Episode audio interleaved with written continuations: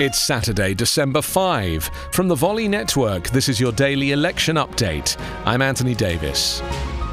Setting a sharp contrast with Donald Trump, whose administration began with a fight over the size of his inaugural crowds, President-elect Joe Biden said on Friday he plans a scaled-back event for safety's sake during the pandemic.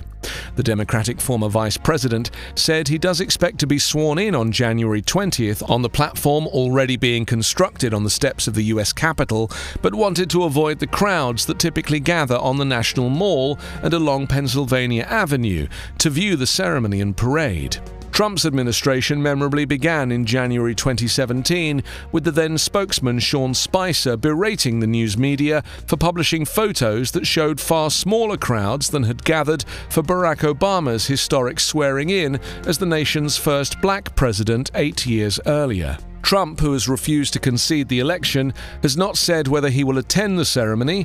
Instead, according to a source familiar with internal White House discussion, he is considering launching his bid to run again in 2024 that day.